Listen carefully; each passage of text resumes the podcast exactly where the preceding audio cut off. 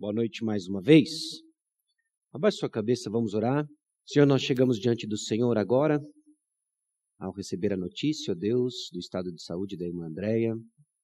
Reconhecemos, ó Deus, que tudo ainda é muito inicial, ainda é um processo de diagnóstico, existem suspeitas, existem procedimentos que vão ser feitos, e todos eles para o conhecimento apenas nosso, que o Senhor sabe exatamente o que está acontecendo não só sabe o que está acontecendo, mas o que o Senhor está fazendo. E aqui estamos, ó Deus, mais uma vez reconhecendo nossa fragilidade, quão pequeno nós somos, lembrando, ó Deus, da Andréia, da sua família, não só dela, mas tantos membros da igreja, tantos irmãos queridos que também sofrem, padecem no seu estado de saúde. E temos testemunhado o Senhor cuidando, o Senhor operando, trabalhando, Deus, em meio à enfermidade, purificando, Deus, nosso coração, e nós somos gratos por isso. Reconhecemos também, ó Deus, de que a razão do nosso sofrimento não é apenas enfermidades, mas é também a condição do nosso coração que carece de transformação. Sofremos também, ó Deus, pelo nosso pecado que nos leva, nos leva a relacionamentos conjugais complicados, a relacionamentos truncados entre pais e filhos, a situações delicadas no ambiente de trabalho. Tudo isso, Deus, aponta para a necessidade de um Salvador. E nós temos um Salvador. Nós temos um redentor. Nós temos o servo sofredor que padeceu em nosso lugar, para quando nós sofremos em ocasiões como essa, tenhamos esperança. Então nós pedimos a Deus que o Senhor abra os nossos olhos mais uma vez para contemplarmos a beleza de Cristo Vemos, ó Deus, que o nosso servo sofredor se compadece com compaixão perfeita, Deus, daquele que sofreu exatamente tudo aquilo que sofremos, mas sem pecado, para que hoje, em ocasião oportuna, encontramos graça e misericórdia. Então fala conosco, Senhor, visita-nos de uma forma especial. Que apesar do pregador, que Cristo seja exaltado. Que apesar, ó Deus, dos ruídos ao nosso redor, que fique claro a mensagem do Evangelho, que fique claro, ó Deus, quem é o Senhor e como o Senhor trabalha e cuida dos seus. É no nome precioso de Jesus que nós oramos. Amém. Nós estamos dando sequência à nossa série Jesus, a série.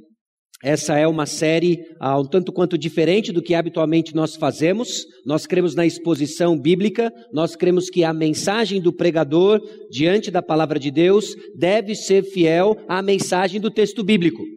E nós fazemos isso comumente numa exposição sequencial. E por sequencial é quando nós escolhemos um livro bíblico, a Bíblia é dividida em 66 livros, nós escolhemos um livro bíblico ou uma porção da Bíblia e nós expomos sequencialmente.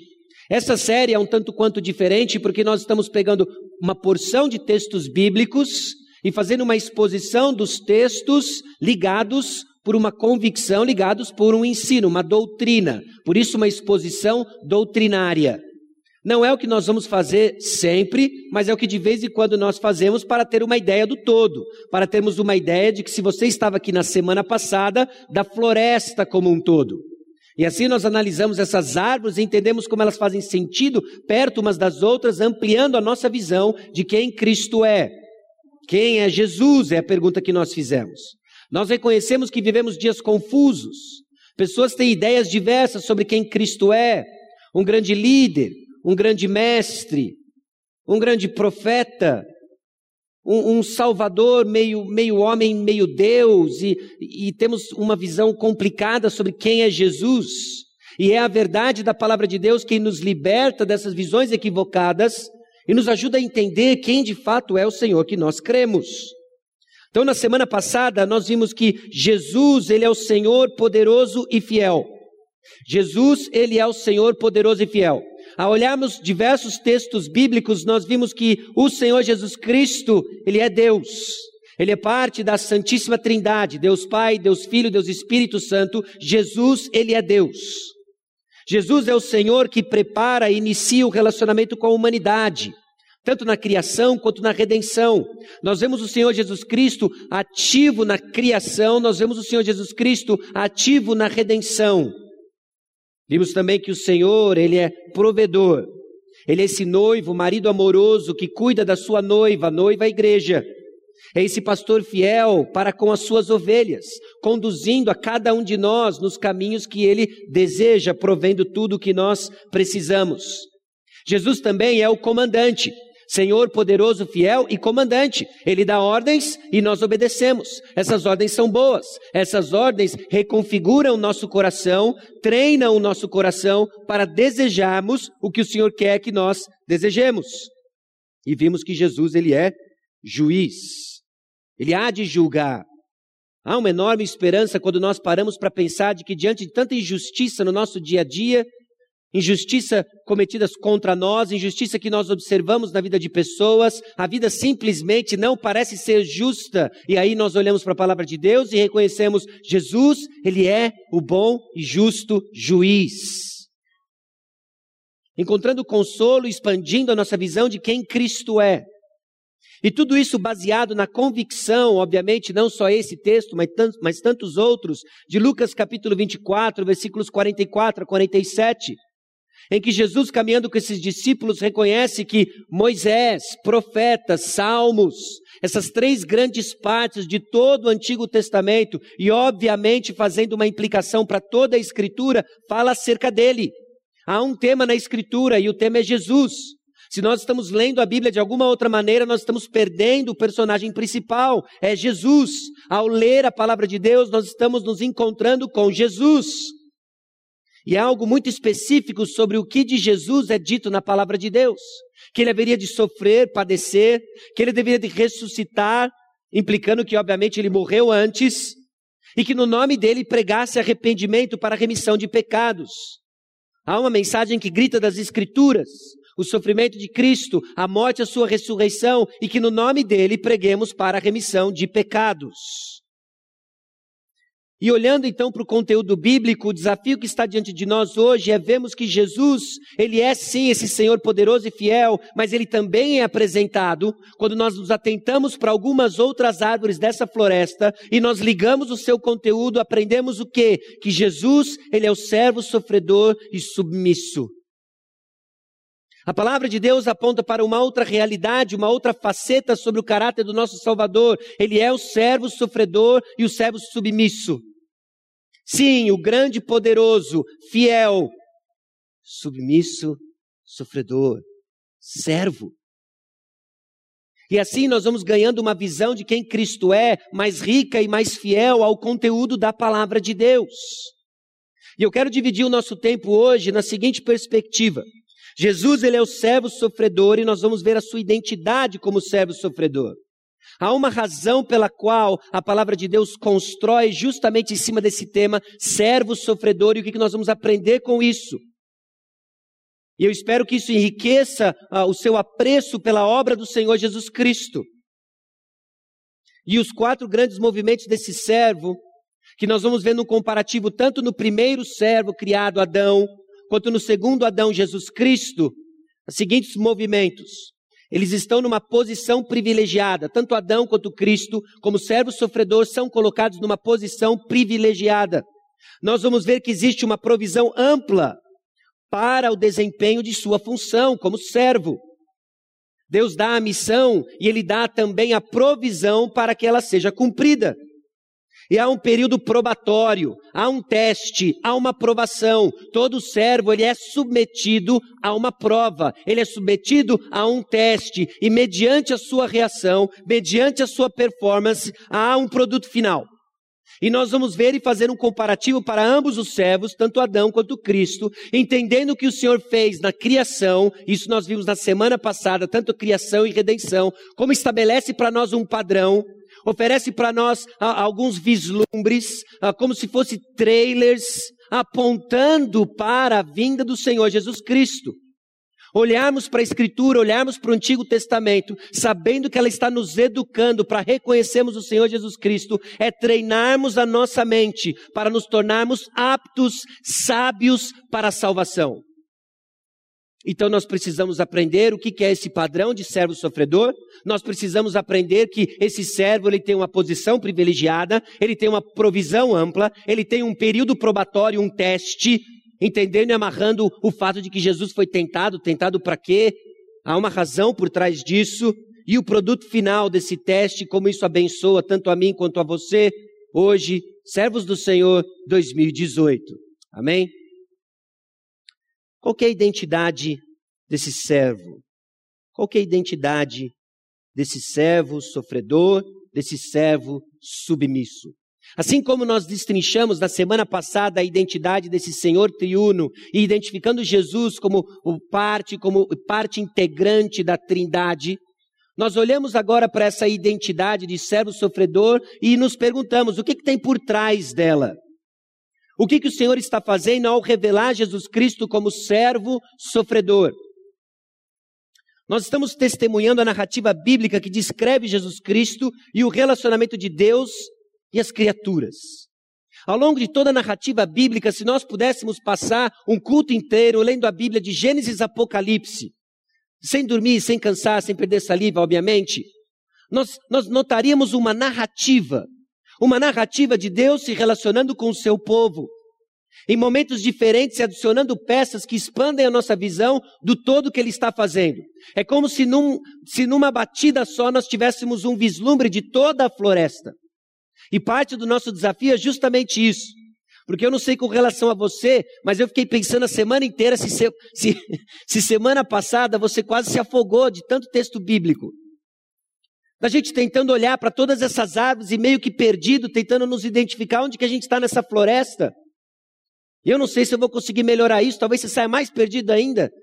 Mas pelo menos reconhecendo, olha, tem muita passagem que fala de Jesus. Amém. Tem muita passagem que fala de Jesus e ela nos dá informações diferentes, estimulando a sua curiosidade para, ao ler o texto bíblico, falar assim: olha, isso aqui fala de Jesus. Como eu não sei, mas é Jesus.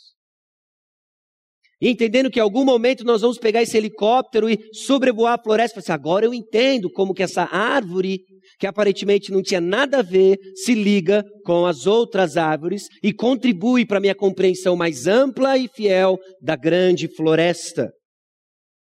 Mas a entrada do pecado deturpou o estado original, criando a necessidade de um salvador, um substituto. Quando nós olhamos então essa narrativa do relacionamento entre Deus e as suas criaturas, nós também reconhecemos, informado por uma dessas grandes árvores, que a entrada do pecado distorceu o estado original. Distorceu o estado original. Quando eu estava aqui pensando sobre isso, eu olhei e falei assim: ele deturpou o plano original? Não, não deturpou o plano original, não tem plano B no plano de Deus.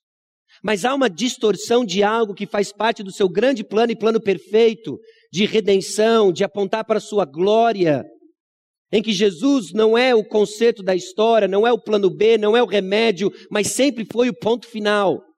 E para que esse ponto final fosse magnificado com fidelidade a quem ele é, tudo o que aconteceu precisava acontecer exatamente do jeito que aconteceu.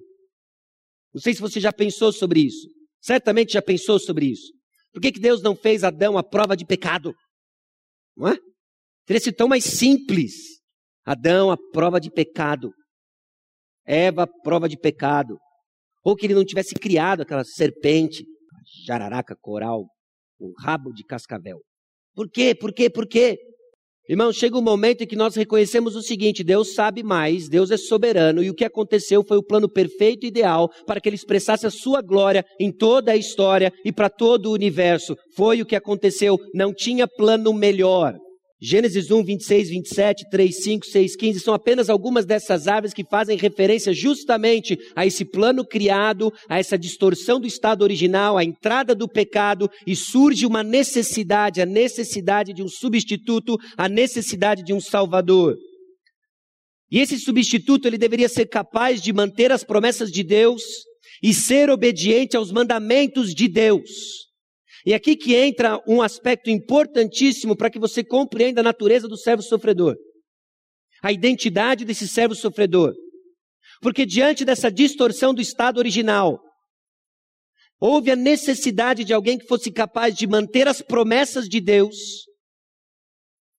E o único que é capaz de manter as promessas de Deus é o próprio Deus. Havia necessidade daquele que poderia obedecer os mandamentos dados ao homem E o único que poderia ser capaz de obedecer mandamentos dados ao homem é se ele fosse homem. Então nós temos agora uma situação em que eu preciso de alguém que mantenha as promessas de Deus, ele precisa ser Deus, e alguém que obedeça os mandamentos dados ao homem, ele precisa ser homem. Então nós temos aqui o mistério da encarnação de Jesus Cristo.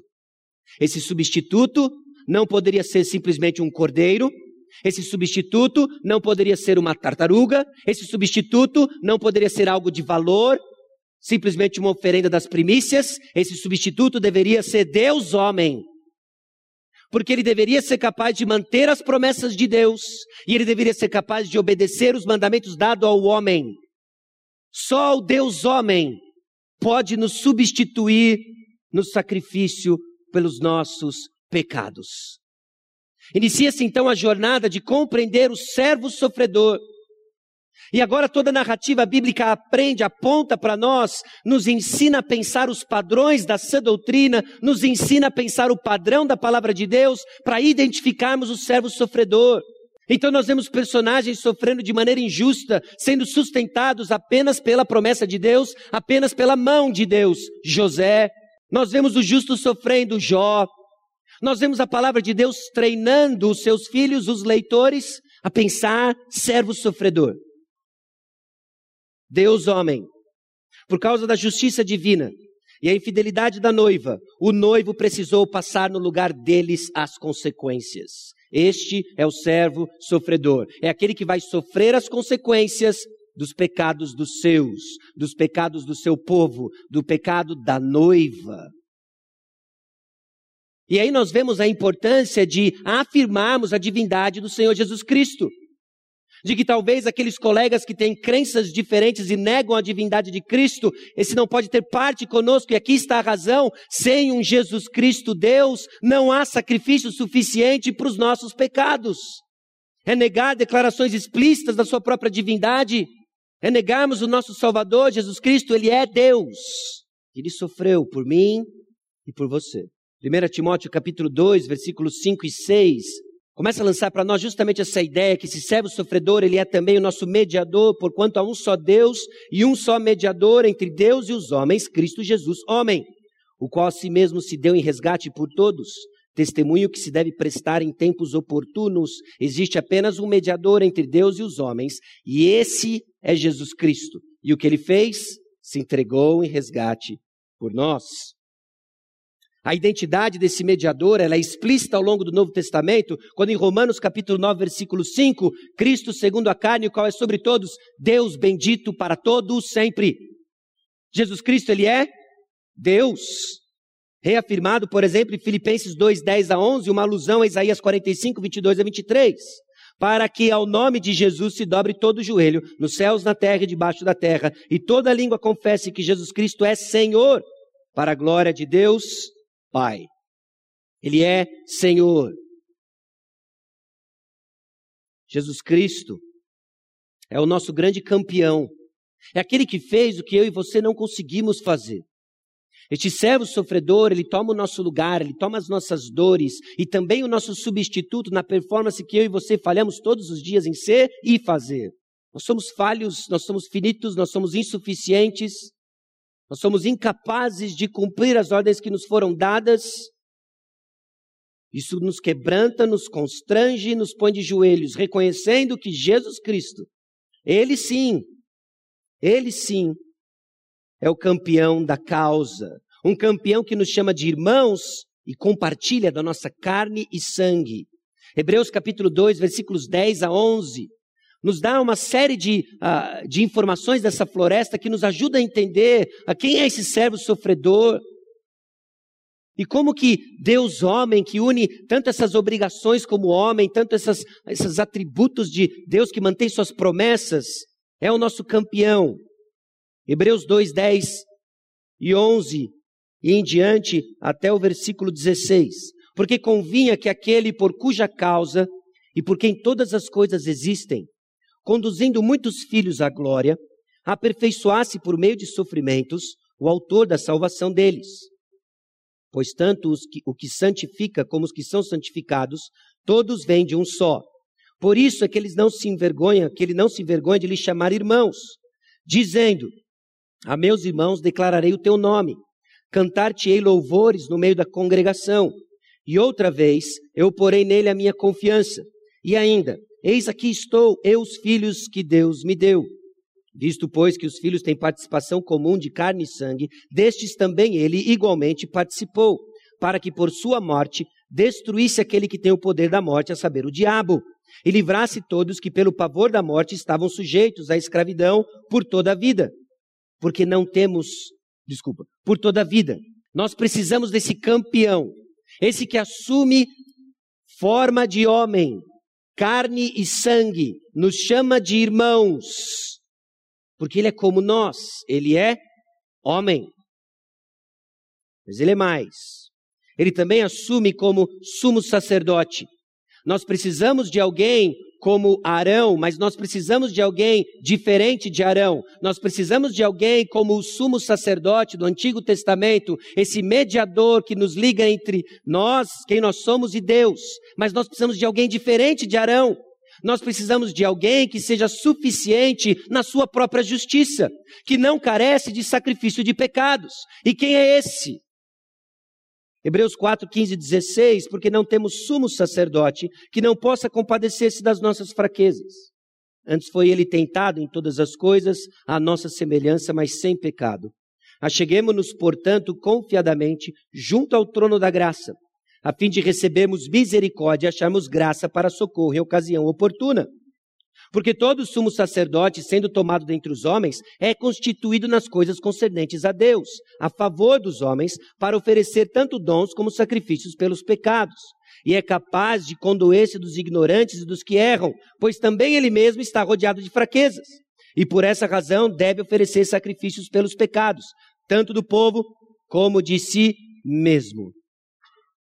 Então, para ganharmos esse acesso a Deus, nós precisamos de alguém como Arão, que se compadeceu das nossas fraquezas, que chegou diante do Senhor, que oferece sacrifícios, mas alguém maior que Arão. Alguém maior que Arão, suficiente em sua própria justiça. E esse alguém é o servo sofredor, esse alguém é o servo sofredor e humilde. E humilde.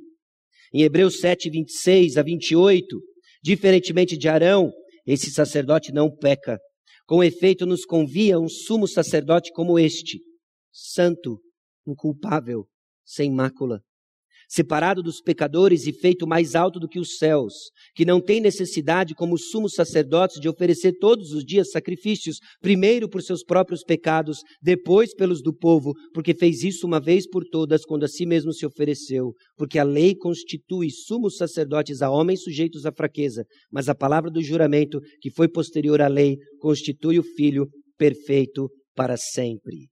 Ele não tem que sacrificar por causa dos seus próprios pecados. O seu sacrifício foi porque ele assumiu os nossos pecados. Esse é o servo sofredor, essa é a identidade dele. Deus, homem.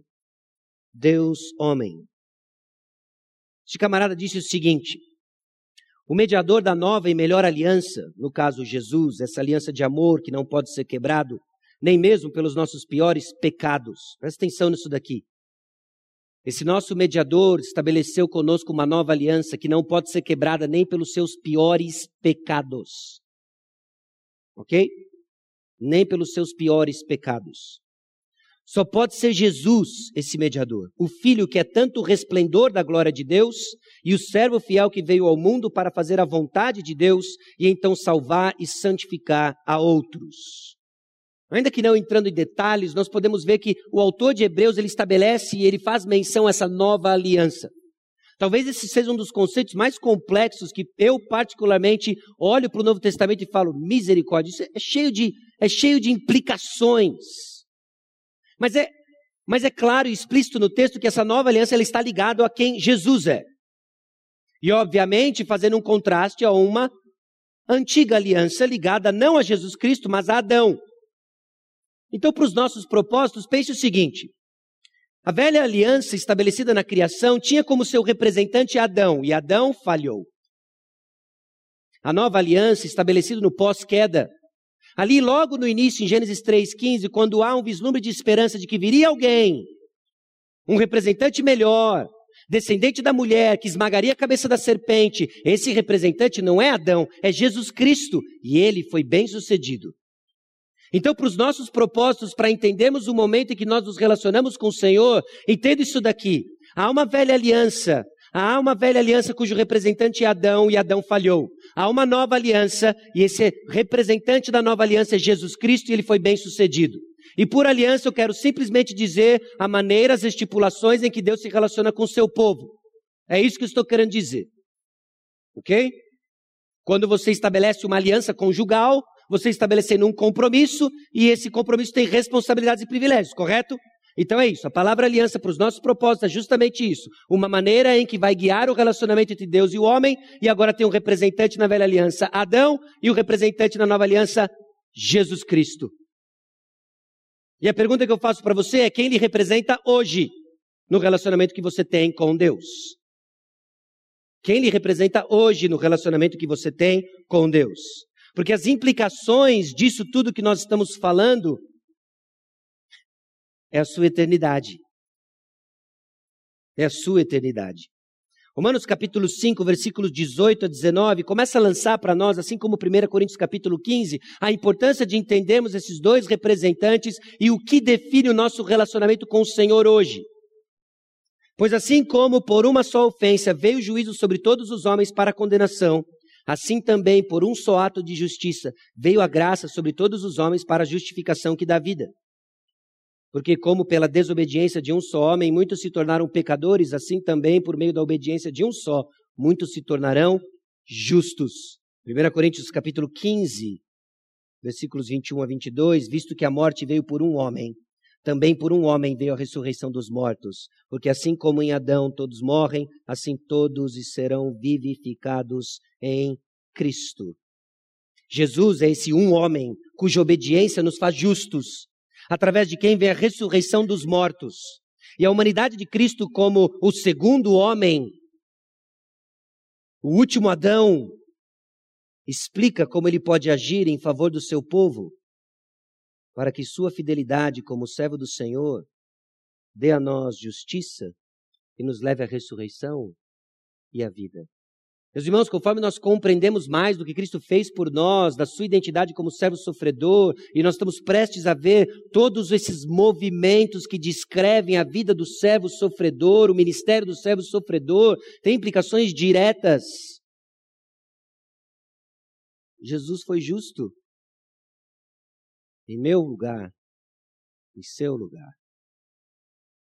Em Adão, todos nós pecamos.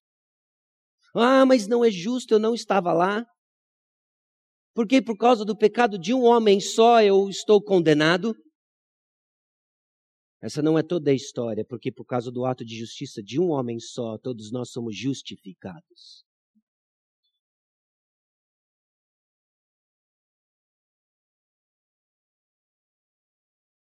E o que nós vemos ao longo da história é que muitos personagens bíblicos demonstram, ilustram vislumbres de fidelidade. De fidelidade às estipulações dadas por Deus, nos apontando para quem é aquele que viria de vir, fiel, Jesus Cristo. Também vemos nos personagens bíblicos tropeços, não poucos, vários, apontando a necessidade daquele que haveria de vir. E a história grita quem é esse justo que há de cumprir a lei e de creditar justiça em nosso lugar? Este é o servo sofredor. E agora, esses quatro movimentos de posição privilegiada, nós vemos que o Senhor coloca o seu servo numa posição privilegiada em contraste com outros. Sempre quando o Senhor lança o tema servo, ele também está aliando a uma, posi uma posição privilegiada. É um negócio meio paradoxal para a gente. Parece que as coisas não, não se ligam. Mas nós vamos entender isso daqui. A provisão ampla. O servo depende do Senhor para tudo o que precisa para desempenhar seu chamado e desfrutar do favor do Senhor. Então o Senhor dá tudo aquilo que o servo precisa para que ele cumpra o seu ministério. Esse período probatório, esse período de teste, a lealdade, a confiança e a obediência do servo precisam ser colocadas à prova. E o produto final, o servo irá receber o tratamento apropriado por sua performance no teste. E nós vamos ver como que para cada um desses quatro movimentos, como que foi Adão e como que foi em Cristo Jesus. E vemos então os privilégios que nós temos de estarmos nessa nova aliança. Essa nova aliança. Posição privilegiada. Como que serviço de um servo combina com privilégio? Porque talvez na nossa mentalidade hoje moderna, em que a palavra servo é carregada de uma série de conotações complicadas, você fala assim: eu servo isso, um privilégio. É ruim demais isso. Parece que é um insulto. Esses são servos, esses são senhores. Senhores tua pompa e os servos para servos. Mas a posição de servo, ao longo principalmente da identidade desse servo sofredor, é uma posição também de privilégio. Ela vai andar junto, ela vai andar junto. Existe algo no coração humano que resiste a toda e qualquer ideia de submissão a Deus, mas a palavra de Deus desafia nossa cultura e nossa ideia de liberdade individual para entendermos que o conceito de servo é um privilégio. É um privilégio. Na Bíblia fica claro, então, que todos nós prestamos contas ao Criador. Quando Deus toma a iniciativa de relacionar-se conosco, Ele assim faz de forma a nos separar numa posição privilegiada. Fomos criados, criados servos, prestamos contas a Deus, e esse relacionamento de prestação de contas, de senhor e servo, é justamente o que nos coloca numa posição privilegiada. Esse servo sofredor que veio, o Senhor Jesus Cristo, sim, ele veio para servir, ele veio para uma, uma missão que envolvia sofrimento, mas era justamente que o colocava numa posição de privilegiado, de privilégio. Porque foi por meio da sua humilhação que ele é exaltado. A situação do servo sofredor, a situação de servo, também é uma posição de privilégio. E nós olhamos agora para esse servo sofredor, para esse Jesus que sofreu em nosso lugar, não mais com dó, tadinho de Jesus, mas com uma compaixão movida por adoração. Sim, ele sofreu por nós. E ele está numa posição de privilégio. Ele está numa posição de preeminência. Damos uma nova conotação, então compreendemos melhor o que é essa identidade de servo sofredor, que deve estimular para nós não simplesmente uma dó, mas adoração. De que esses buracos nas suas mãos, nos seus pés, por mim e por você, o colocam numa posição de exultação máxima, digno de adoração. Gênesis 1, 26 a 28 descreve para nós justamente esse momento em que Deus nos criou com um propósito muito específico. Nós já lemos em outras oportunidades, está aí projetado para que você veja, mas o ponto é: Deus nos criou e a tarefa que Ele nos deu nos distinguiu do restante da criação. Ele colocou sol e lua para governar dia e noite, e Ele colocou o homem para que ele domine sobre todos os seres viventes. Nós somos diferentes dos animais. Há um enorme valor em cuidar dos bichinhos. Há um enorme valor em ser bons mordomos dos animais. Mas existe a dignidade humana atrelada a quem Deus é, que faz com que qualquer bebezinho, feto, vale mais do que a última orca do planeta. Amém? Ainda que nós sejamos hoje quase 8 bilhões, um feto vale mais que a última orca do planeta. Por quê? Porque o feto é a imagem de Deus. A orca, não. Friuili, chamu, todas bonitas. Cuidemos dos animais. Criação de Deus. Mas tem algo no homem que não é pelo homem em si, mas pela dignidade que ele carrega, dada pelo Criador. Esse é o valor da vida humana. Ok? As implicações disso continuam quando nós vemos que no capítulo 2 de Gênesis, Deus cria o ambiente. Ele está dando essa provisão para o servo, ele está colocando ele numa posição privilegiada, em que ele deu ao homem o colocou no jardim para cultivar e guardar. Cultivar e guardar. O homem foi colocado para cultivar, guardar o jardim, Nos versículos 19 e 20, Havendo, pois, o Senhor Deus formado da terra todos os animais do campo e todas as aves dos céus, trouxe o homem para ver como este lhe chamaria. E o nome que o homem desse a todos os seres viventes, esse seria o nome deles. Deu nome o homem a todos os animais domésticos, às aves dos céus e a todos os animais selváticos. Para o homem, todavia, não se achava uma auxiliadora que lhe fosse idônea. Essa dignidade humana, então, explica a seriedade de qualquer pecado contra a vida, irmãos. E as tarefas dadas ao homem de cultivar o jardim, de dominar sobre os seres viventes, é explícita nessa atividade de dar nome aos animais. Salmo capítulo 8 nos ajuda a entender um pouco melhor do que, que é esse homem, essa humanidade? Que é o homem que dele te lembres? E o filho do homem, no entanto, por um pouco, menor do que Deus e de glória e de honra o coroaste. Deste-lhe domínio sobre as obras da tua mão e sobre teus pés tudo lhe puseste, ovelhas e bois todos e também os animais do campo, as aves do céu e os peixes do mar e tudo que percorre as sendas dos mares. Mesmo depois da queda, os privilégios e responsabilidades continuam atribuídos ao homem, Adão, seu descendente, numa posição privilegiada. Não quero encher a tua bola, mas eu quero simplesmente dar uma descrição precisa de quem você é como ser humano que carrega a imagem de Deus numa posição privilegiada diante da criação. Isso é quem nós somos. E o valor não atrelado exatamente a quem nós somos, inerente a nós, mas ao fato de que Deus atribuiu o valor.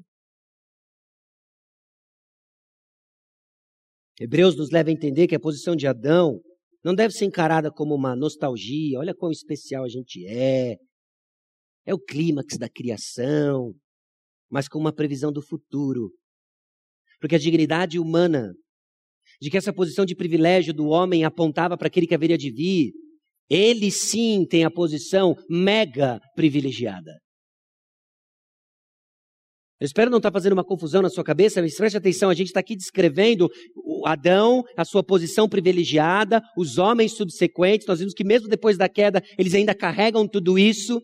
Mas tudo isso para quê? Porque Deus montou todo esse cenário, porque Deus chama atenção para o valor da dignidade da vida, por que Deus está apontando o homem como esse pináculo da criação, porque Ele está apontando para aquele que haveria de vir.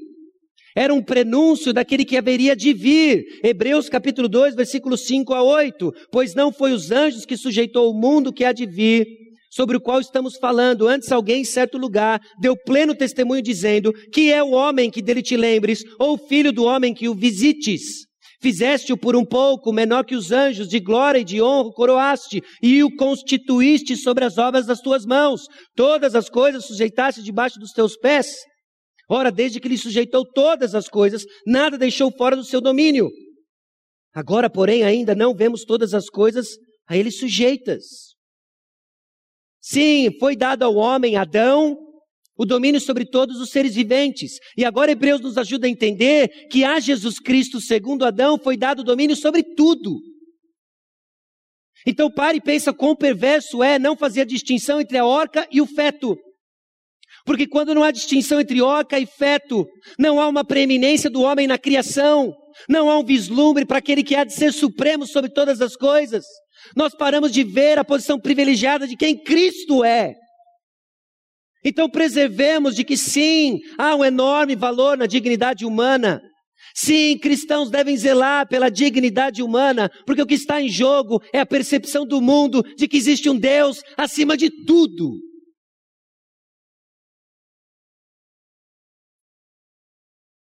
Posição privilegiada, meus irmãos, ao qual nós fomos criados, não é porque nós é bom.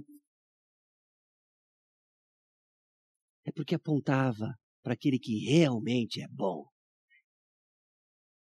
Então preservemos essa distinção. Criamos uma perspectiva ecológica, saudável, bíblica, mas que mantém a distinção clara. Calma aí, uma coisa é uma coisa, outra coisa é outra coisa. Cuidemos dos bichinhos, dos animais. O cristão deve ter, obviamente, esse coração. Mas nunca em detrimento a uma visão da dignidade humana. Hebreus 7, mais uma vez, cumprir essa ordem da criação não seria possível se não for completamente humano. porém ele é infinitamente melhor representante. Com efeito, nos convinha um sumo sacerdote como este, santo inculpável sem mácula, separado dos pecadores e feito mais alto do que os céus, que não tem necessidade, como sumos sacerdotes, de oferecer todos os dias sacrifícios, primeiro por seus próprios pecados, depois pelos do povo, porque fez isso uma vez por todas, quando a si mesmo se ofereceu. A mesma lógica se aplica, se você prestou atenção no anúncio, inclusive, do nascimento do Henrique, quando o pastor Edson falou que a distinção vai ser preservada e assim será. Amém. Por quê? Porque a distinção entre homem e mulher também comunica algo muito importante. Nós não somos como Deus, Deus não é como nós. Nós somos diferentes. Esse privilégio, então, ele é seguido por aquilo que a Bíblia chama dessa provisão ampla para que o servo sofredor desempenhe o seu papel, para o desempenho da sua função. Provisão está sempre relacionada com proteção e libertação. Por exemplo, para Adão, a criação da mulher foi mais uma das maneiras em que Deus demonstra a sua provisão. O homem não cumpriria sua missão sem a mulher. Okay? Nós já estamos convictos disso, nós temos testemunhos amplos aqui no nosso meio. Então Deus olhou para Adão, não é bom que esse camarada fique só, isso vai acabar em miojo, e fez para ele uma auxiliadora, para que ele cumprisse sua missão. A palavra de Deus está nos treinando a pensar o seguinte: ó, foi dada uma missão para o servo, e agora o Senhor está provendo o que ele precisa para cumprir sua missão. Homem, cumpra sua missão. E para isso lhe falei um celular, Xbox, um cãozinho, bingo, B-I-N-G-O, uma esposa. O Senhor está garantindo então que Adão precisa para cumprir sua tarefa. Bom, Deus também daria a Jesus o que ele precisa para cumprir sua missão. E aqui nós vemos algumas diferenças bem básicas e bem gritantes da provisão e o contexto em que foi dado para Adão e do que foi dado para Jesus Cristo, ampliando a nossa visão e a percepção do que Cristo cumpriu em nosso lugar. Marcos capítulo 1, versículos 12 a 13, por exemplo, e logo o Espírito impeliu para o deserto, onde permaneceu 40 dias, sendo tentado por Satanás. Estava com as feras, mas os anjos o serviam. Ao contrário de Adão, Jesus entrou no mundo não mais com aquele lugar de abundância, mas cheio de perigos. Mateus capítulo 4 descreve o mesmo evento, a tentação do Senhor Jesus Cristo no deserto, dizendo que o momento em que Jesus está iniciando a sua missão é com fome, é com escassez. Onde que nós vamos ver essa provisão para o Senhor Jesus Cristo? As condições do teste de Adão eram ótimas mas a de Jesus eram hostis. Tanto Adão quanto Jesus foram testados. Adão foi testado no paraíso. Tudo do bom e do melhor. Jesus foi testado no deserto, debaixo de intensa provação. Onde está a provisão para o servo sofredor? O Novo Testamento nos mostra que Deus proveu para Jesus tudo o que ele precisava como servo do Senhor. Lembre que o servo do Senhor tem uma missão. E a provisão dada por Deus ao servo do Senhor para que ele faça a missão que ele deu, Jesus Cristo garantiu que ele tivesse um corpo para o sacrifício. Todo Natal nós somos lembrados dos inúmeros milagres envolvidos no nascimento de Jesus Cristo, provisão divina para o servo sofredor. O servo sofredor carece de um corpo, eu vou fazer acontecer. Toda vez que eu vejo no anúncio do site, enquanto Lutero falava, eu, ele falou do cadastro. Toda vez que eu digo cadastro, eu lembro daquele do momento em que todo mundo tinha que sair para fazer o cadastro, não é? E sai o casal real para fazer o cadastro em Belém. E as coisas começam a se alinhar, as profecias começam a se cumprir, porque é o Senhor provendo para que o servo sofredor tivesse um corpo, porque nós vimos já a importância de que esse sacrifício precisa ser feito por ninguém mais, ninguém menos que Deus homem. Ele precisa encarnar. Então Deus vai fazer acontecer que ele tenha um corpo. Não só um corpo, mas o Senhor garante o Espírito Santo, unge o servo sofredor com o Espírito Santo, providenciando o que ele precisa para que ele cumpra a sua missão. E a missão que também é a provisão de Deus e que irá sustentá-lo até o fim. Isso foi um choque para mim conforme eu estudava isso daqui. A missão de Jesus o sustentou até o fim. E falei, puxa, mas é óbvio isso. E tão despercebido. Foi dada a ele uma missão, agora persevere.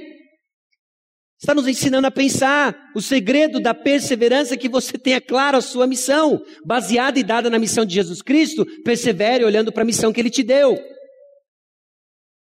Hebreus capítulo 10, versículos 5 a 7.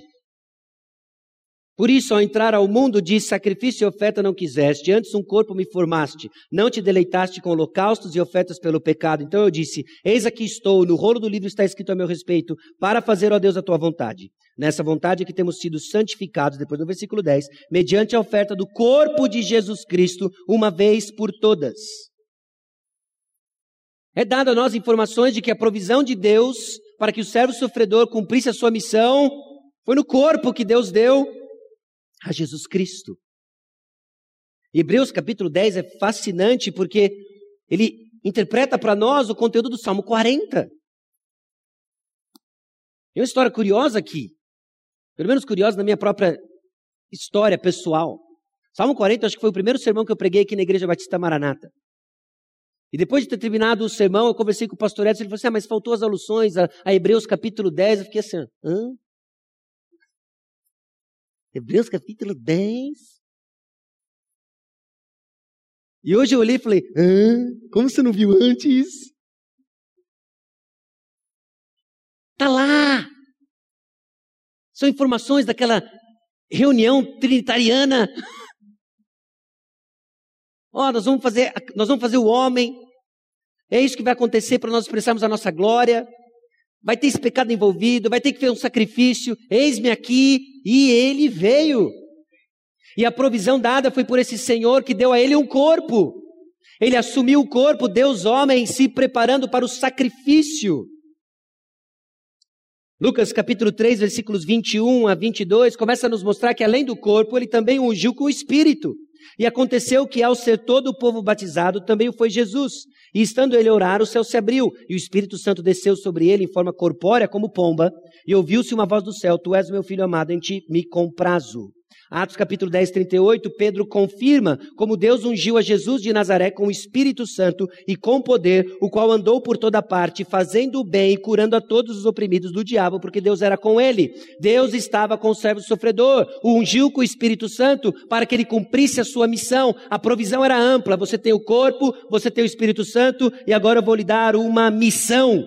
Nesse ínter, os discípulos lhe, lhe rogavam, dizendo: Mestre, come. Mas ele lhes disse: Uma comida tenho para comer que vós não conheceis. Diziam então os discípulos uns aos outros: Ter-lhe porventura alguém trazido o que comer? Disse-lhe Jesus: A minha comida consiste em fazer a vontade daquele que me enviou e realizar a sua obra. A provisão dada por Deus ao servo sofredor é o seguinte: eu vou te dar um corpo, eu vou te ungir com o espírito e eu vou te dar uma missão. É o que você precisa. Vai lá e cumpre a missão. Salve o seu povo. E ele veio. E isso se estende a nós, meus irmãos. Filipenses 4, de 11 a 13. Digo isso não por causa da pobreza, porque aprendi a viver contente em toda e qualquer situação, tanto sei estar humilhado como também ser honrado. De tudo e em todas as circunstâncias já tenho experiência, tanto de fartura como de fome, assim de abundância como de escassez. Tudo posso naquele que me fortalece. As provisões abundantes em Cristo também se estendem a nós. E agora nós vemos este Adão, nós vemos Cristo, nós vemos ambos criados em posição privilegiada. Nós vemos agora essa provisão ampla para que eles desempenhem a sua função. Nós já sabemos que Adão falhou, nós estamos fazendo contraste aqui entre Adão e Cristo Jesus. E agora nós nos perguntamos como é que esse servo sofredor vai ser testado. É o período probatório. As passagens que nós já lemos em Romanos 5, 12 a 19, 1 Coríntios 15, 21 a 22, focam justamente nos testes e nos resultados desses testes. O teste de Adão representava um grupo maior. Nós já fizemos esse ponto, eu vou passar rapidamente aqui em Romanos 5, de 12 a 19.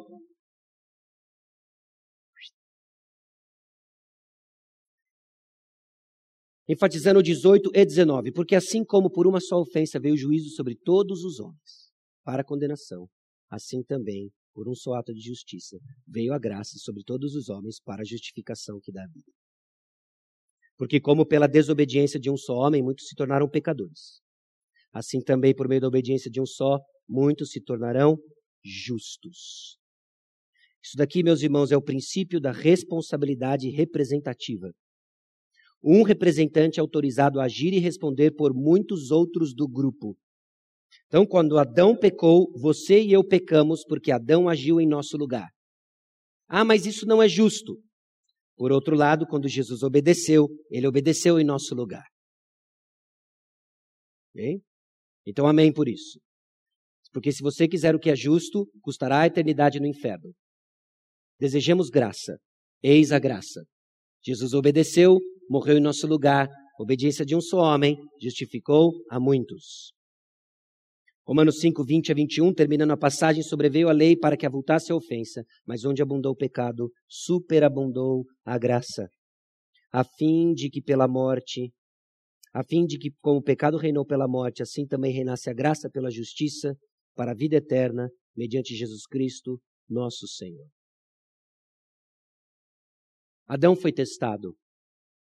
Adão foi testado no contexto do jardim, e a pergunta que se fazia a Adão era se ele iria confiar na palavra do Senhor. E diante do teste, Adão falhou. Jesus Cristo foi testado no deserto. Ele foi testado se ele viveria pela palavra do Senhor. E para cada tentação promovida por Satanás, a sua resposta foi a Escritura.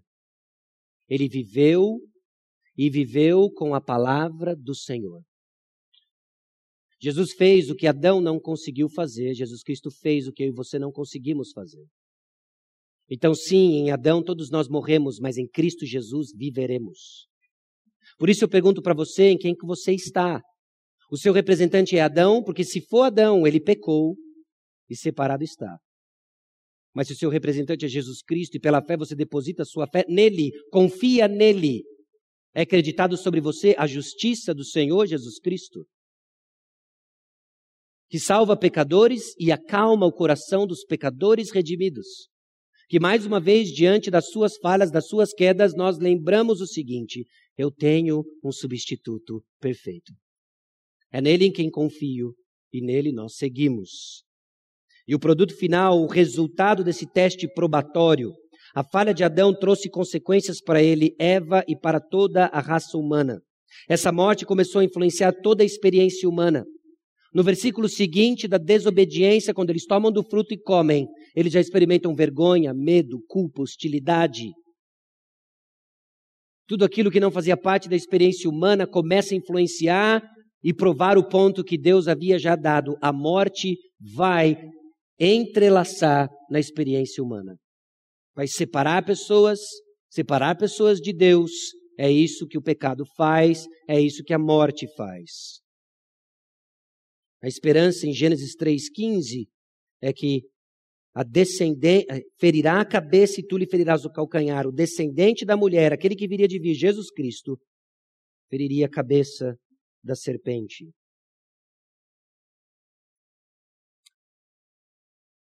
Romanos capítulo 4, versículos 24 a 25, esclarece para nós que também por nossa causa posto que a nós igualmente nos será imputado, a saber, a nós que cremos naquele que ressuscitou dentre os mortos a Jesus, nosso Senhor, o qual foi entregue por causa das nossas transgressões e ressuscitou por causa da nossa justificação. Essa é a esperança do Evangelho. Essa é a esperança daqueles que creem e têm como representante Jesus Cristo. Aqueles que participam dessa nova aliança, a qual ingressamos por meio da fé, reconhecendo sim que nós não cumprimos o papel que nos foi dado, que nós desperdiçamos a provisão que nos foi dada, e que agora chegamos diante do Senhor, contemplando o servo sofredor, e mais uma vez nos rendemos à sua posição privilegiada e exaltada. Ele morreu por nós. Romanos 8, 10 a 11. Se, porém, Cristo está em vós, o corpo, na verdade, está morto por causa do pecado, Mas o Espírito é vida por causa da justiça.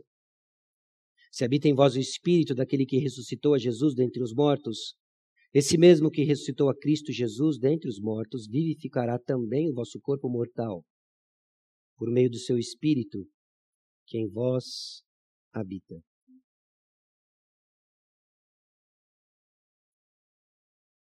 Esse produto final, por causa da desobediência de Adão, ele trouxe sobre nós incredulidade, deslealdade, desobediência. Por causa da desobediência de Adão em honrar e agradar ao Senhor, fomos excluídos das promessas do Senhor. Mas por causa de Jesus, recebemos a vida eterna por sua vida reta e sacrifício perfeito em nosso lugar. Essa é a razão porque lutamos contra a incredulidade, essa é a razão porque lutamos com deslealdade ao Senhor, essa é a razão porque desobedecemos ao Senhor porque fomos criados em Adão. Mas nós fomos feitos nova criatura. Nova criatura em Jesus Cristo e nos foi dada uma nova missão. Reconhecendo então que ele morreu por todos, para que os que vivem não vivam mais para si mesmos, mas para aquele que por eles morreu e ressuscitou. A missão que nos foi dada é um dos segredos e pilares da nossa perseverança. Então você, irmão, crente em Cristo Jesus, lutando severamente contra incredulidade ou deslealdade ao Senhor, tropeçando na sua obediência ao Senhor, mais uma vez foi aberto diante de nós a realidade do servo sofredor. Obediente, que fez o que você não consegue fazer, morreu por você, e agora ele diz: Viva por mim. E nós podemos ficar a semana inteira pensando nas implicações de viver para o Senhor. Na nossa série nós ainda veremos que Jesus, ele também é o profeta maior. E as implicações disso para o nosso dia a dia. Nós ainda veremos Jesus, o sumo sacerdote, ainda que já tocamos nesse assunto, tanto o profeta maior quanto o sumo sacerdote, detalhes do que significa termos esse sacerdote. E Jesus Rei dos Reis. Mas até lá, convido você mais uma vez a baixar sua cabeça e nós vamos orar.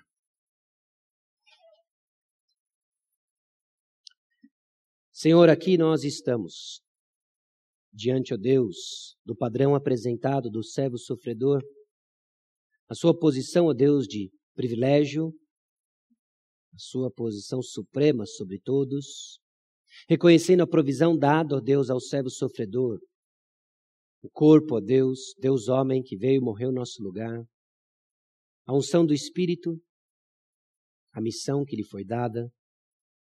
Também reconhecemos, ó Deus, de que o teste probatório, de que esse período probatório, o teste que Jesus submeteu, e a sua obediência na dependência do Senhor,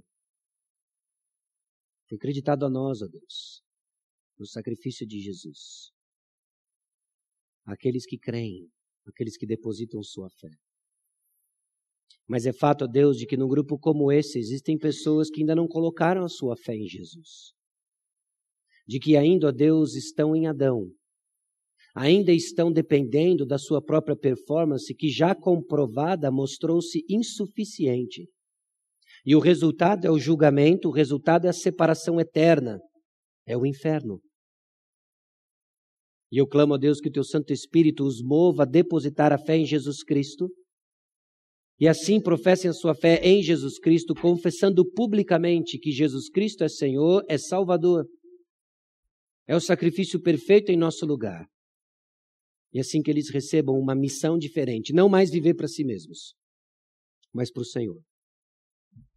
Conduza-nos, Senhor, em arrependimento quando sofremos ainda com a nossa incredulidade, deslealdade, desobediência, porque insistimos em viver para nós. Não é a nossa justiça, não é o que julgamos ser certo, mas é o que o Senhor está fazendo ao longo da história, justo juiz. Nos submetemos ao Senhor e clamamos mais uma vez. Ensina-nos, ó Deus, a tua palavra. É no nome precioso de Jesus que nós oramos. Amém. Irmãos, ah, conforme nós nos despedimos, eu peço orações para os irmãos. Amanhã eu embarco para Portugal, ah, juntamente com o pessoal da BCB. Não sei o que nos aguarda lá, mas o Senhor vai estar lá. Então eu peço que você ore pela equipe, conforme nós ministramos. E em breve retornaremos, se assim o Senhor permitir e quiser, para o convívio dos irmãos. Uma boa semana